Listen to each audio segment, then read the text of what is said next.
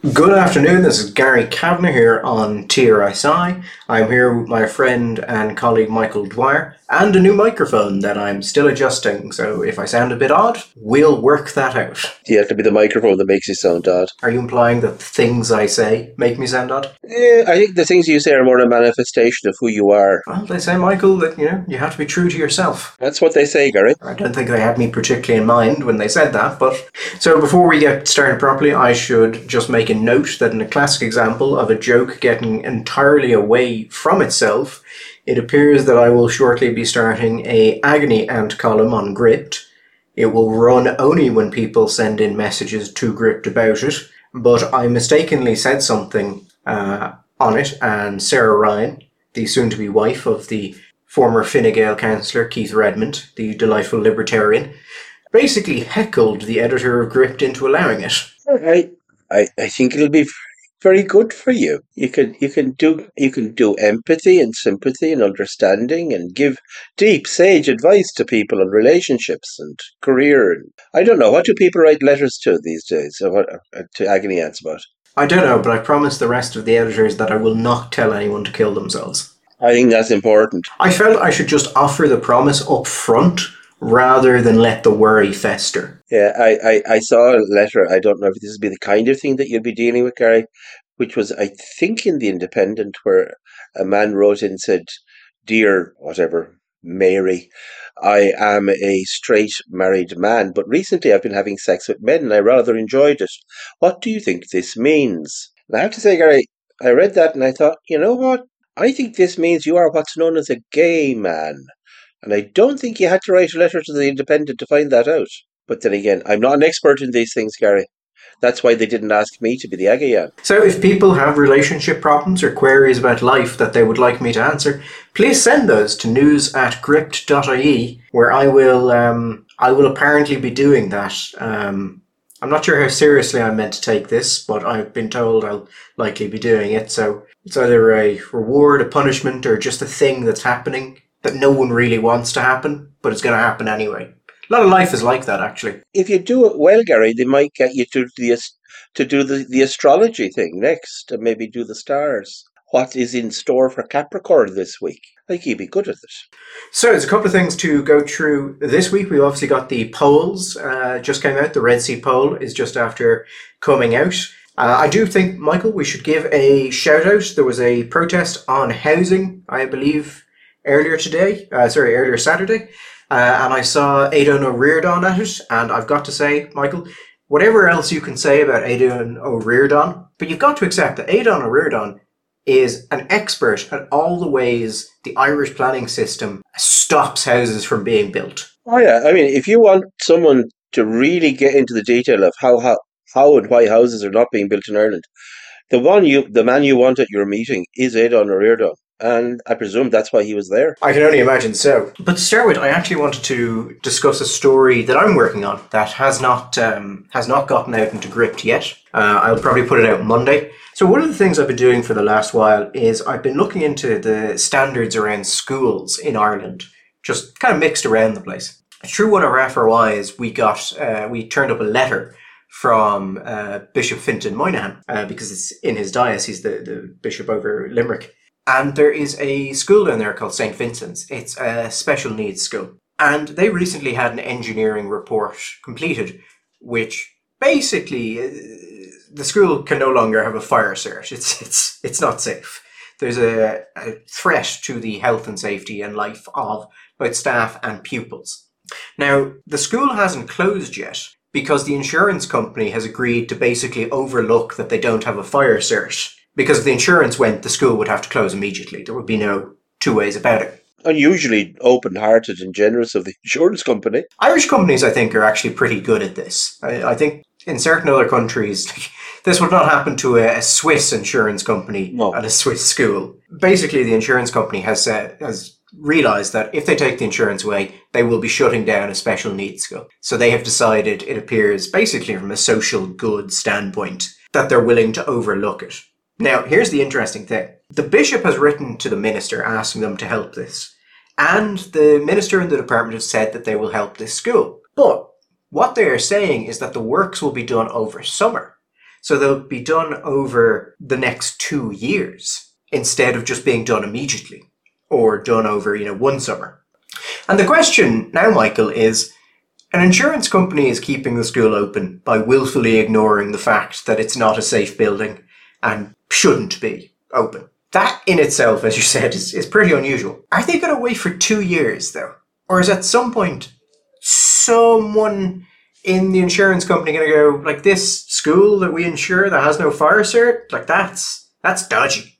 You, you think that they may come to a point where they say, you know, we feel like we have done our bit here. We have been, you know, socially aware and we've been generous and we've given you a bit of leeway. But lads, two years to get this done? Come on. I'm sorry, but we just can't do it anymore.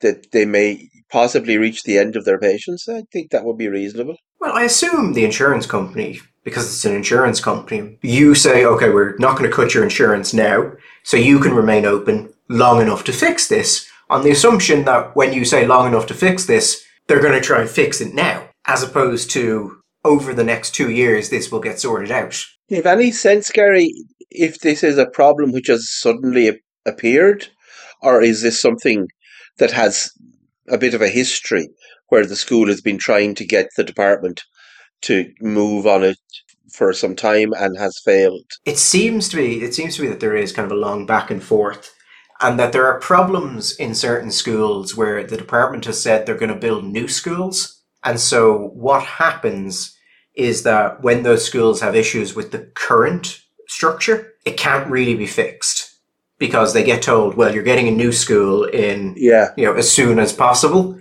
So no, we're not going to spend a million euro fixing the school as is. So I think the, the immediate effect, by the way, of, of this on St. Vincent's in Limerick is that they're not going to take in any more students for the 22-23 school year. So that's going to cause difficulties for people down there because there aren't that many special education uh, spaces in Ireland. So to have one of the schools say, actually, we, we just can't take any pay, uh, we can't take any more students because, by the way, the building is a bit of a fire trap. Um, I'm not sure if that's actually. I'm not sure if I was a parent uh, and I was told that whether that would be comforting or not. Because on one level, your child is not going into a building that um, you know might kill them. Yeah, it's it's a bit of a Hobson's choice. Is it? Well, on one hand, they're not going to get to go to school. And you're going to have to find some kind of alternative. On the other hand, you don't really want to put them in a school where the absence of fire certificate does suggest that their lives might possibly be at risk. Oh, I, I would say that. Um, so there's two engineering reports. The reports identify several significant hazards to health and welfare and safety. and when they, in the the bishop's letter to the uh, to the minister, is not the least of which is the absence of a fire cert and the presence of asbestos in the building. Oh, oh dear! Just a, the cherry, the cherry on the cake. Yeah, asbestos, lovely. So he sent that in January of this year directly to uh, Minister Foley. Um, I suppose it goes without saying, but I should say it that of all the schools to have, Michael, where there's a potential that there are some uh, issues with fire safety, yes, a special needs school is probably the worst possible option to have that in, given the likelihood that some of the students may struggle to get out of school in you know, an efficient and orderly fashion, Michael. Just doesn't seem like the sort of scenario yes. where you want something like this to happen. No, I, we have a long and noble tradition of taking a rather blasé attitude to fire safety schools. I know it's a very long time ago now, but I spent the last two years of my education in secondary school in very elderly prefabs. The one that I spent most of my time in, there was a fire door, Gary. However, the fire door was nailed shut. And when this was brought to the attention of one of the teachers, he assured us that, that it was quite all right, boys the door had been nailed shut in order to keep the fire in. And that was it was it had been agreed that that was the best place to keep the fire. We felt that that was a problem insofar as the fire was being kept in the same space as where we were, and that was something of a concern to us. So it's gratifying to know that we the old traditions haven't died out. And your understanding is that the department doesn't isn't showing what you would regard you would have considered like the requisite sense of urgency to remediate the problem. Well, I, I sent a list of questions directly to the minister. Now, the minister didn't get back to me. The department's press office got back to me, uh, which is kind of interesting as I'd asked the minister, did she have any comment to make on the situation? Um, was she concerned about a couple of things, including the impact that this would have on the provision of education in Limerick for, for children with disabilities? And it would have been nice to see what she thought about that. But anyway, the department, the major point of the department was that they have been granted approval for the provision of a new 26 classroom special school, as they say, under the uh, Major Devolved Capital Programme, and they've been granted money under the Emergency Work Scheme, and they're doing that. But it's exactly the situation. When I read the Bishop's letter, it's exactly the situation I thought they would be in, where they have been told they will get this new shiny school at some point in the future, which means that now things are kind of just going to crap. And the department's response to most complaints is going to be, well, we're building you this school, you know, at some time in the future, Michael.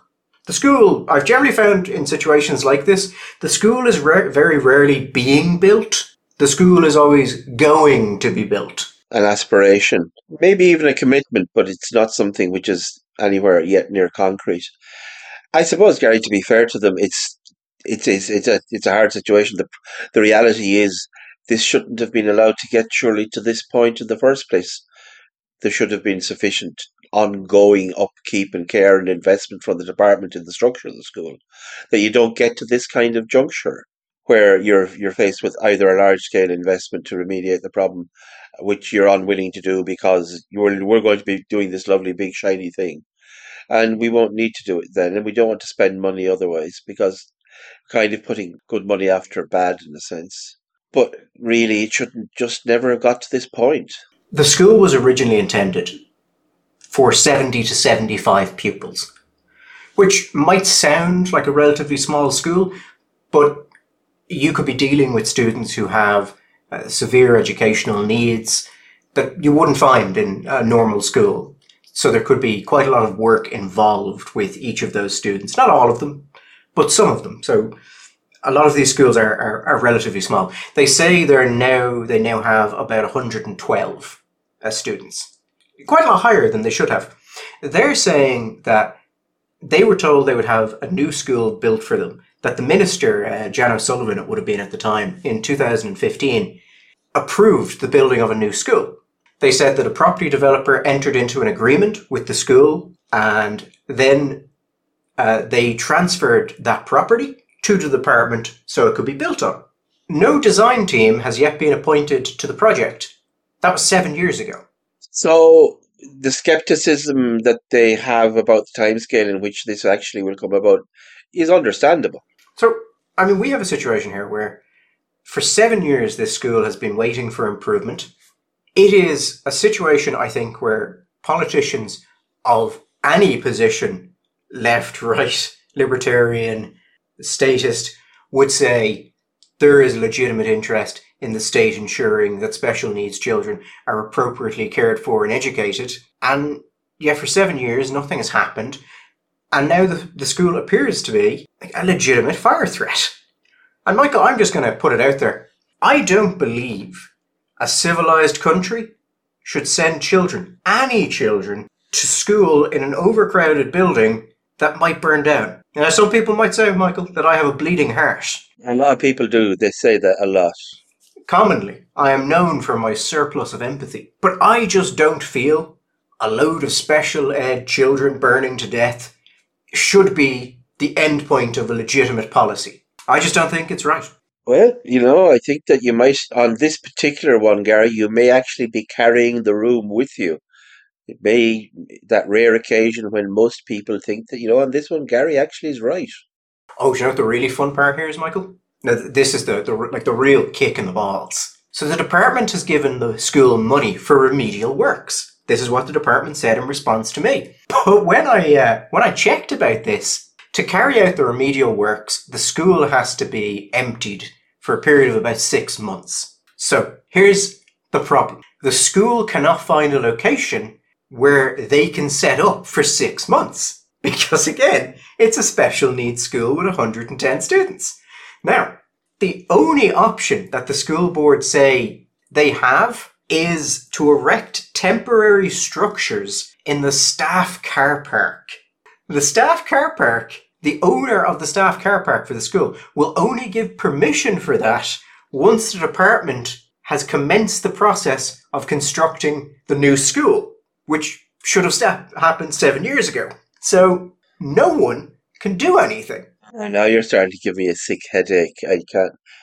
Yeah, this is a, a, little, a little bit Kafka here. So the department just goes, "Oh, just take money and fix it up," and the school has to kind of go, "But where will we put the children?" And I was like, "Oh, we'll set them up in the car park."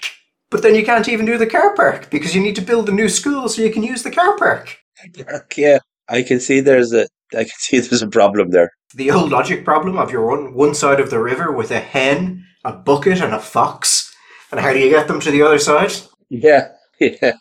More seriously, I think there is a fact that we have now allowed a situation to happen where a school has been waiting for seven years for appropriate premises to be built and is now in a situation where they have such issues that they're legitimately thinking of teaching 100 special ed students in a car park. That would seem to indicate a pretty spectacular failure of policy. Only, only if the owner of the car park gives the go ahead, and he will only give the go ahead if the building commences. Even setting that aside, to get to a point where you even need to consider the car park, how bad are conditions in the school? And how bad have we let conditions in the school get?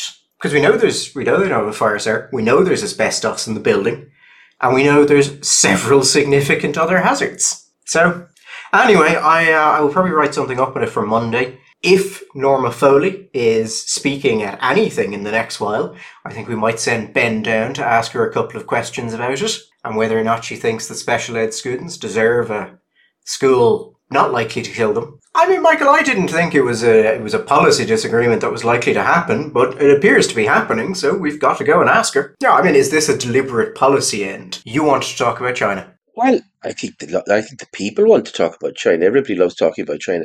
There is um, well, there's. I think it's a very interesting story. It's. I, I don't know if Gary might put the link in there to the. There's the report from Reuters, but it's been widely reported, Gary. I don't think it's. It's been ignored. China is continuing to pursue what is called the zero COVID policy. A couple of things about that. Um, the first thing is, I mean, just to basically they a zero COVID policy means that the, the idea that they can impose extreme restrictions on movement, carry out large scale testing, limit severe limitation on personal uh, movement, closing down uh, any kind of social activity, factories, could the massive impact on the economy. So it's it's it's the kind of lockdown, and we were regarded as having one of the more severe lockdowns in the Western world. But what they're doing in China just is completely different. I mean, uh, back in the old days of early COVID, you remember we were looking at videos, things on YouTube, where the people were being welded into their apartments, where you have uh, these people's uh, movements being tracked constantly, uh, access to all sorts of social activities being constantly monitored. So their idea of a lockdown is pretty severe. And the idea is that ultimately they can what they can do is by restricting transmission, they can strangle the virus. Uh, but they can they can strangle it of the the if in a sense the oxygen of transmission from from person to person, and therefore they can get rid of the virus. Now, I think, Gary, it would be correct to say that most countries in the world pretty well have decided that this is not a policy which works. First of all, it does, just doesn't work doesn't control it. You can't do it. It doesn't seem to just produce the. The second thing, there's no exit strategy. And the problem for China is, at least as it's being reported widely, is that this particular strategy is very closely associated with Xi, who is the premier. Now, anybody who was watching the uh, a, the recent uh, party conference, the Chinese Communist Party Congress, saw that Xi made certain moves which basically have made it clear that he's there he's there for the long term now. He's anybody who might have represented another locus of power within the party or people who might have been critical of the direction that he was taking have been removed. Xi is very much the man in China, and this policy, the zero COVID policy, is very closely associated with him. And there is a there is a sense that this has led because, first of all, as I said, just generally as a policy, it's a policy doesn't seem to have an exit. And he can't abandon it because it's so closely associated with him personally. Now, Gary, we were talking before. You were saying that the projections for when they might exit this phase, we're talking what Q two, Q three. Yeah, so I, I, I suppose the, the, the first point I would make here before before I touch on that, Michael, is when you say that most countries decided zero COVID wouldn't work, most countries were forced into moving away from zero COVID policies so with China, yes, there there are projections that some of the big four have put together of when they're likely to move away from the kind of lockdowns we're seeing. And there's two problems I think with their projections. There are two things bringing up. We're bringing up. The first is it's very difficult to figure out what's actually happening in China a lot of the time and what certain policies are and why they're there and why they will go. So that's an immediate problem. It's one of the reasons why I'm quite careful when we talk about certain things about China, Michael. Apart from you know the genocidal camp thing, which is perfectly fair, because it's just difficult to know what's happening and why it's happening. Uh, particularly, I don't speak Mandarin or read Mandarin, so I have to rely on you know, just secondhand sources, translated sources. And the other thing I, I would say here is that with China, what's happening is they're rolling down the lockdowns into different regions as things happen like different cities are being locked down at different times for different lengths. I mean, earlier in the year, it was causing absolute chaos uh, in relation to to transit of goods, and will probably continue to do so. So, with those two kind of things in mind, the bullish projections I've seen are that China will be mostly reopen by the end of Q1 of next year. Those are the bullish projections. Those are the you know this is good for the economy if this happens. Uh, somewhat more somber projections I've seen suggest that it will be Q3, beginning of Q4 of next year, before China kind of moves away from zero COVID and the lockdowns.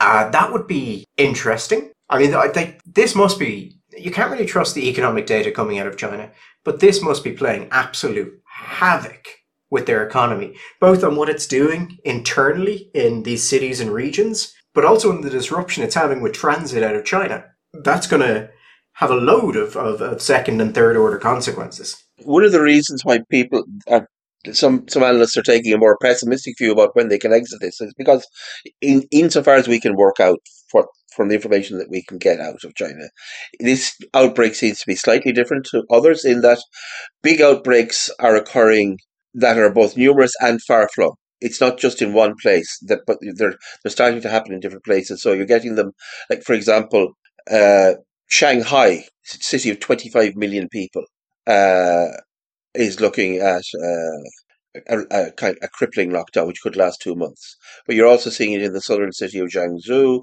seeing it in the southwest of Chongqing and then Reuters is reporting anyway that hundreds of new infections are being reported uh, across the country. Nomura, the bank uh, has estimated that more than a fifth of China's GDP is now under lockdown, which is a share which is bigger than the whole, bigger than the British economy, the total British economy. A fifth of Chinese China's GDP is now under lockdown. Now there are a couple of things here that, again, because of the skepticism that you you referred to, that uh, we have about the stats and the figures that are coming out of China, the growth numbers, the inflation numbers, all that. We all there are large large amounts of salt have to be taken. But I don't know that I mentioned this before in the previous podcast, but I, there was now this may mean nothing, Gary, but it's just one of those little funny items, this a little funny datum that maybe is a bit of a, a canary in the coal mine. The Australian red grape harvest uh, was taking place a couple of weeks ago, and there was concern that a large amount of the grapes were going to have to be left in the ground or on, in the field because there was nowhere to put the the wine that would be produced when they press the grapes. The reason being that the bottom Australia a, has a very large uh, trading relationship with China, and Australian wine has really gone big time into the Chinese market. Look, Burgundy, ironically, at the same time, Burgundy is still very strong, which is, but these are very rare wines, small quantities, they're very expensive. Basically, the arse has just fallen out, just fallen out of the of the Chinese market for Australian wine. Now that's interesting because that's indicative of a middle class cutting back on demand of what you might consider to be the extras, the the, the, the non essentials. And when that kind of thing happens in demand, you start to wonder what's going on at a wider level within the economy. Now, we know, we think we know anyway, that people, shall we say, who have been skeptical about the nature of the, the Chinese growth in the last few years, that so much of it has been centrally driven and so much of it has been done on the back of basically ghost building progr- pro, pro, programs which are which are fine. They they they generate numbers in GDP but whether they actually represent reasonable or rational sources of investment is another thing. You know these vast uh, empty commercial centers malls there we one we see uh, uh, flats blocks of flats which rather than being occupied are now being dynamited because there's nobody in them and there are widespread concerns that the Chinese have adverted to to the stability of a lot of the of the of the regional Chinese banks. Now, in that context, particularly in the context of the the fifth the the the the, the, the problems that may exist within the Chinese financial system, there was a really I to me this was the really interesting thing in the Reuters report, where it said the cabinet said that China would use quote timely cuts in bank cash reserves and other monetary policy tools in order to ensure sufficient liquidity, state media said on Wednesday, and a hint that the cut in the reserve requirement ratio may come soon. Now, Gary, that sounds like does not doesn't it sound a bit like they're trying to use a stimulus to shore up demand? Now, the problem it seems to me with that is, other than the fact that there already may be liquidity problems within the Chinese banking system across because there are all sorts of not mass. Uh, it is believed that there are all sorts of not large not amounts of non-performing loans on lots of these banks that really seem to be unrecoverable, but also that the problem with the demand here is as a direct res- result, at least in part, of government policy and a policy that isn't going to change.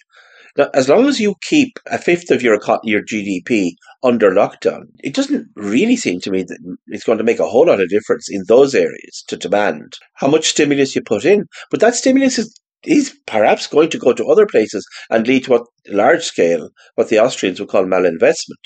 I think this is this this whole picture, shall we say, is not a picture that would make you think that, that if you had two quid down the back of the sofa that you wanted to invest long term in an economy, that China is the place you'd be looking at. And Ch- China is a very, China is a really big part of the world economy, and in the context of what's happening at the moment, post COVID, inflation, problems, in, inevitable problems in rising interest rates, slowdowns in Europe, slowdowns in the United States, the war in Ukraine. If there was if this was to result in not just in a slowdown in the Chinese economy, but China going into recession and or a financial crash with the banking system in China, it's not going to be good news for the world economy. Now, I suppose to just mention on the wines, part of, of why Australia saw the um, the collapse in their supply. Have you seen the actual numbers, Michael, of the reduction in uh, Australian wine exports to China? Like ninety two percent. Sorry, they fell ninety two percent. Ninety-two percent. Yeah, I saw the I saw the the sort of the, the, money figures, but ninety-two percent. That's savage. I mean, that just doesn't happen. No, I mean that that's that, that that's an incredible fall, and part of that is COVID nineteen. Part of that is transport costs. It's all that sort of thing.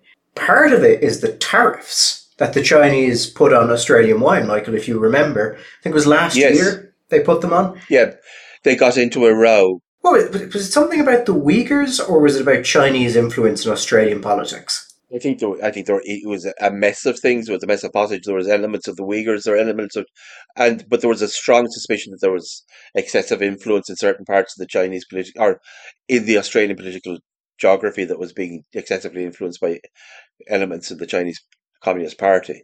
But yeah, they slapped on massive tariffs.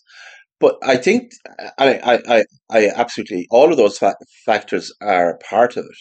But I think there is also just a collapse in demand there, which is concerning. Nine, a 92% drop. Like What could be going on there as well, Michael, is obviously a drop in demand, but how much of that is sort of a, a nationalist response to the tariffs? Because the way the Chinese were reporting on the Australian wine market and why the tariffs were going on, I could see that impacting on indigenous um, demand. But I mean, there were tariffs, I think, of over 200% on certain Australian wines. Like it, it was, it was savage. But it, yeah, there's video and photos coming out of China now of fires and of protests, and you're getting a whole host of reporting on it. Some saying the Chinese government have it in hand, some saying they're very worried about could they see mass public opposition to certain measures, and some people saying they've lost control of you know, certain sections of the public. And so forth. It's very difficult to tell what's going on in China. Information out is very limited. There are very few journalists who are full time in China and understand what's happening in the ground as well. And even if they are, China is such a massive country.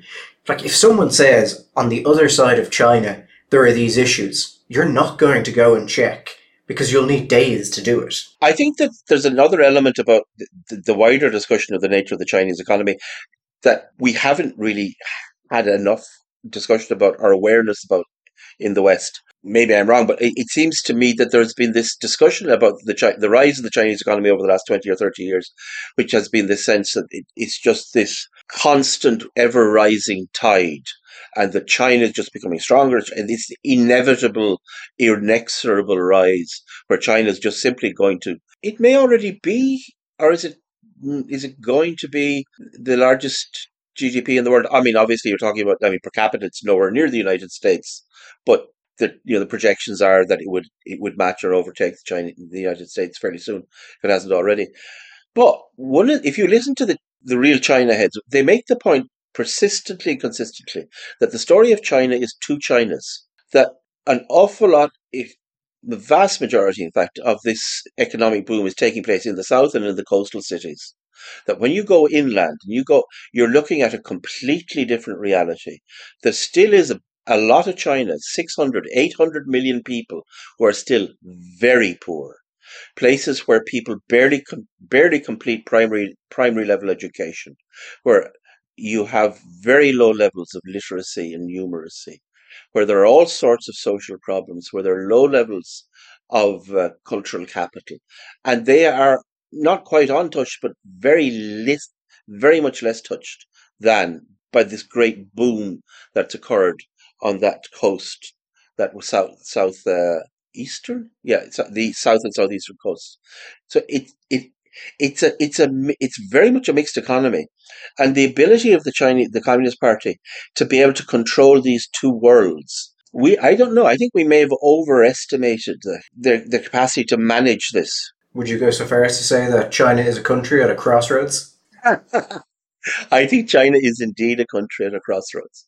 Many, many moons ago, not that it makes a slight difference to anybody, but it, I was involved in a debate uh, uh, where I was, everybody was saying China, China, China, China. And I was saying 20 years ago, you know what? China's going to do great things. It's going to be fantastic. It's going to be wonderful. But if I had to bet my pension out and I was a young person, I was going to be looking 60 years' time, I would be putting my money in India. And I still think that the long term, the long term winner of this is going to be the is going to be India. I think that India has all sorts of problems, but I also think it has all sorts of strengths that China doesn't have. Anyway, I would I, just think that we should uh, we should we should be worried, but then again, being worried won't affect the Chinese one little bit. So maybe we shouldn't be worried at all. We should just be aware that this is going on, and we should start buying canned goods, lots of canned goods and pasta and rice. Maybe a lot of rice. Cause... On um, on China, did you see the twenty six story abattoir they built? No, what? It's a twenty six story skyscraper abattoir um, and pig farm. Twenty six story pig. It's a pig farm as well. Pig farm and abattoir in one. Yep, it's like it's a skyscraper building. Jesus. Apparently, can slaughter over a million pigs a year. It's a lot of spare ribs. When they go, they go big, Gary. Yeah, but you know when you do something and then a load of disease experts immediately turn up going, now lads, we're not saying you can't do it because you clearly can, but you may want to consider if you really should do it. Yeah, maybe, just maybe. 26 stories tall and has the capacity at one time to have 650,000 pigs in it. And so the, it's all automated. So there's there's just apparently tens of thousands of automatic feeding spots. This is not a place a vegan wants to go on holiday. it's going to be upsetting. I, I actually I worked out the um I worked out the size per animal, Michael. This is 800,000 square meters of space in the facility. So it's 650,000 animals at one time. That's 1.23 square meters per animal. And that's assuming all of that space is given over to the animals and but it doesn't include, you know, the walkways, the um, any facility uh, parts of the building. So that like that is the max an animal will have 1.2 million or 1.2 meter squared per animal. Pig is a large animal. Pig's a large animal. Many years ago, I don't know. I, I remember talking to a friend of my father's who was a vet, and was involved in quite. He was he used to go to Europe a lot and advise on things. They were talking about abattoirs, which was an area of his expertise and you were talking about regulations and how necessary or unnecessary they were, particularly at the time. If you, as you know, Gary, there was a big. Well, I, I don't know if it's fair to say a push, but that's it felt like that to close down a lot of the small abattoirs that butch that attached to, to butchers uh, around the country. The irony was that when they closed down just about all of them. They decided, actually, do you know what? That was a really bad idea.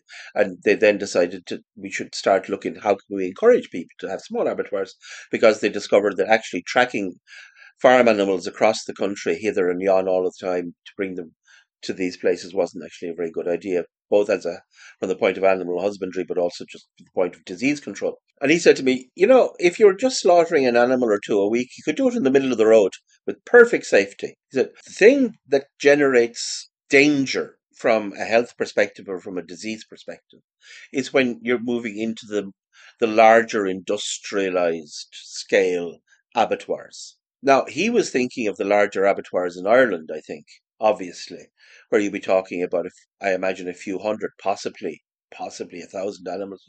I can't imagine that he would have looked at the idea of a, an a, a facility with hundreds of thousands of animals and thought, yeah, that that that's that's a good idea.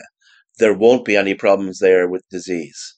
That that'll be fine. I just wonder. So if each of these floors has the same amount of animals on it, and there are animals on every floor, each floor will have 25,000 pigs. I, I, hold on, I, are you sure, Gary? Are you sure this is, you're reading this right? I mean, that this isn't like this a, an, an annual figure?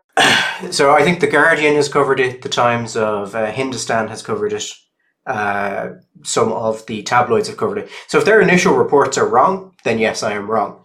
I, I'm not. I'm not. I'm just saying it. Just on the face of it, it's just it's it's mind blowing does this not sound like exactly the sort of project you would have had in the Soviet Union when the central government said, We need you to do this? And they came back with some ridiculous figure that had been worked out by some bureaucrat who had never seen a pig. And the local party officials just went, Okay then. Okay, we'll do that. Also, again, I can see the, Ch- the Chinese kind of liking the idea that they would have the world's biggest and best pig skyscraper. You know, that's going to be a lot of pig shit as well, by the way. I would not like to be living near that particular facility. If, if there's 25,000 pigs per level and you step off the elevator onto a particular level, what does that smell like? And what does that sound like? Like nothing about this seems pleasant. But they're also saying that it's going to be as automated as possible. And my thought there, Michael, is if it's as automated as possible, does that mean basically keeping each pig in a cage? Just in a single cage and not letting it walk anywhere. And then you sort of go, well, it's it's a fucking skyscraper, so probably. So just a, a wonderful monument to, to misery. Everything about this sounds like a bad idea. Probably get some really cheap pork though. I like a bit of pork. I do. I like a stir fry. I like a roast pork with crackling. What happens when one of these pigs gets a cold? Well, I think that's what the disease experts are concerned about. Pretty quickly, you have 600,000 pigs with a cold. And is that going to be a, problem? Look at what we had to do, Michael, with things like foot and mouth uh, or the like. And now imagine that you one of these floors has 25,000 pigs. So even if you are segregating the pigs by floor, if something breaks out on one floor, do you then have to put down 25,000 pigs? Yeah, how do you dispose? On one hand, it's very like I kind of like the audacity of it because the logistical challenges of how do you even dispose of that many corpses is, is kind of astounding. I'm I'm still stuck on disposing about that amount that amount of pig shit. Well, I'm not disposing, gathering it, and you, because you'll use it, you'll put it on land. Uh, you'll, you'll you'll put it into the paddy fields, presumably onto the cornfields. But Jesus, that's a hmm, Biomethane? that's a slurry.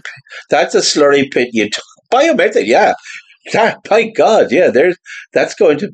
You'd imagine that there's going to be some opportunities there for some renewable energy. All right. Anyway, I suppose to close, Michael, we may as well go through the polls because there's actually something interesting in them. For once, I mean, we, we I, when I say for once, because they have been remarkably stable and steady for a very long time. Yeah, Sinn Féin goes up.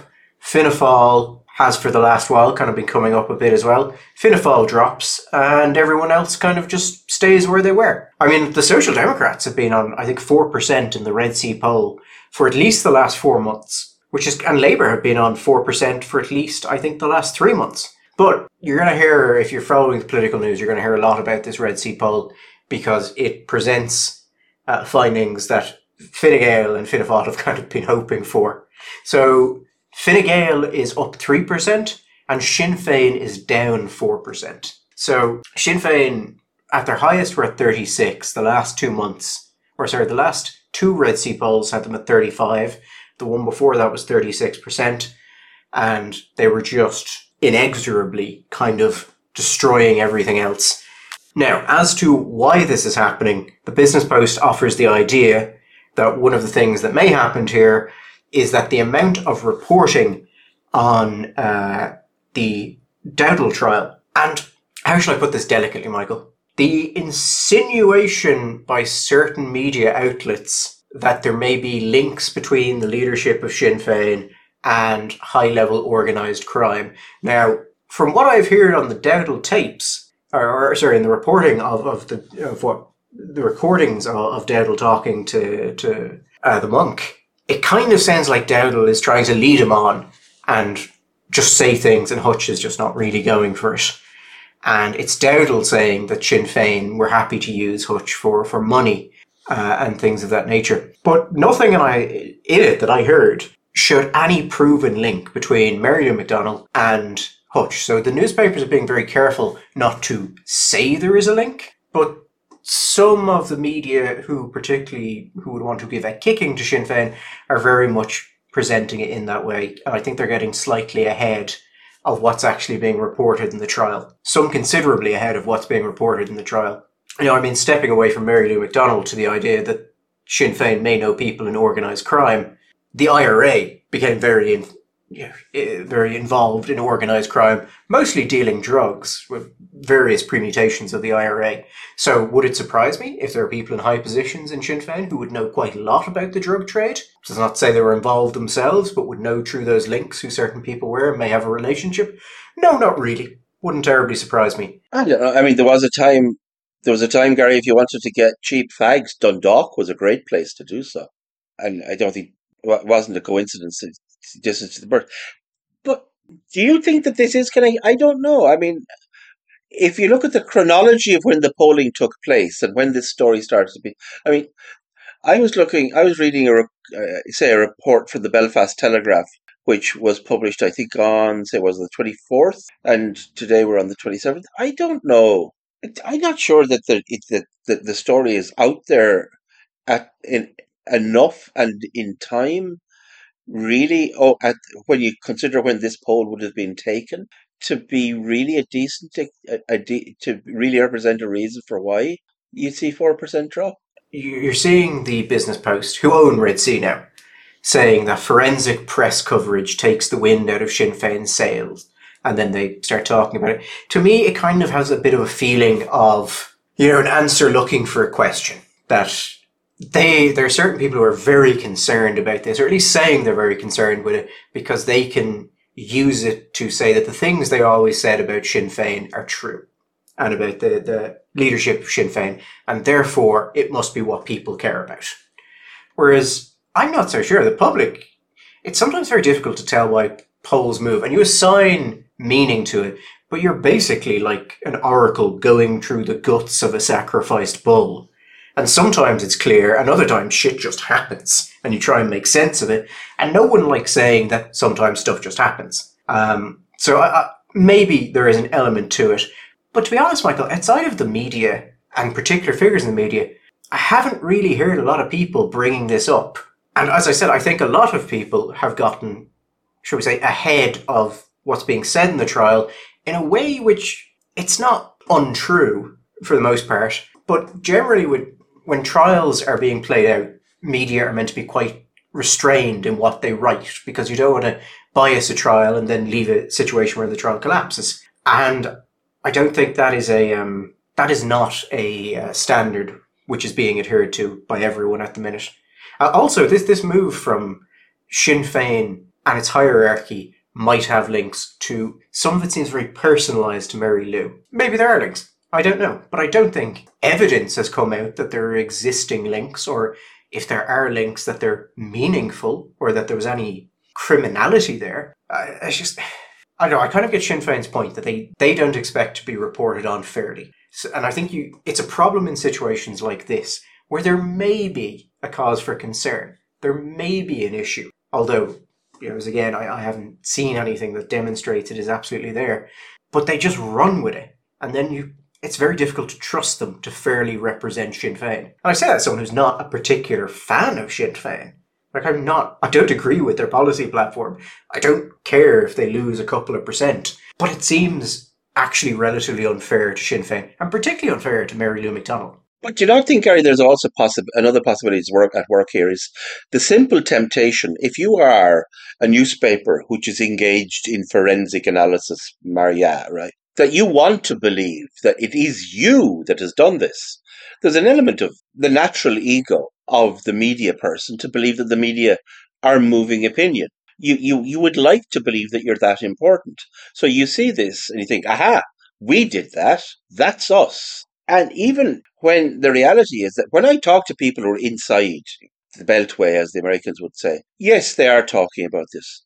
But outside, I don't know. To me, this feels very like insider baseball. And I'd also say this story, to the extent that there is a story, is still at the beginning. I don't. We this hasn't played out yet. It hasn't really fleshed out. We don't really know what the hell is going on.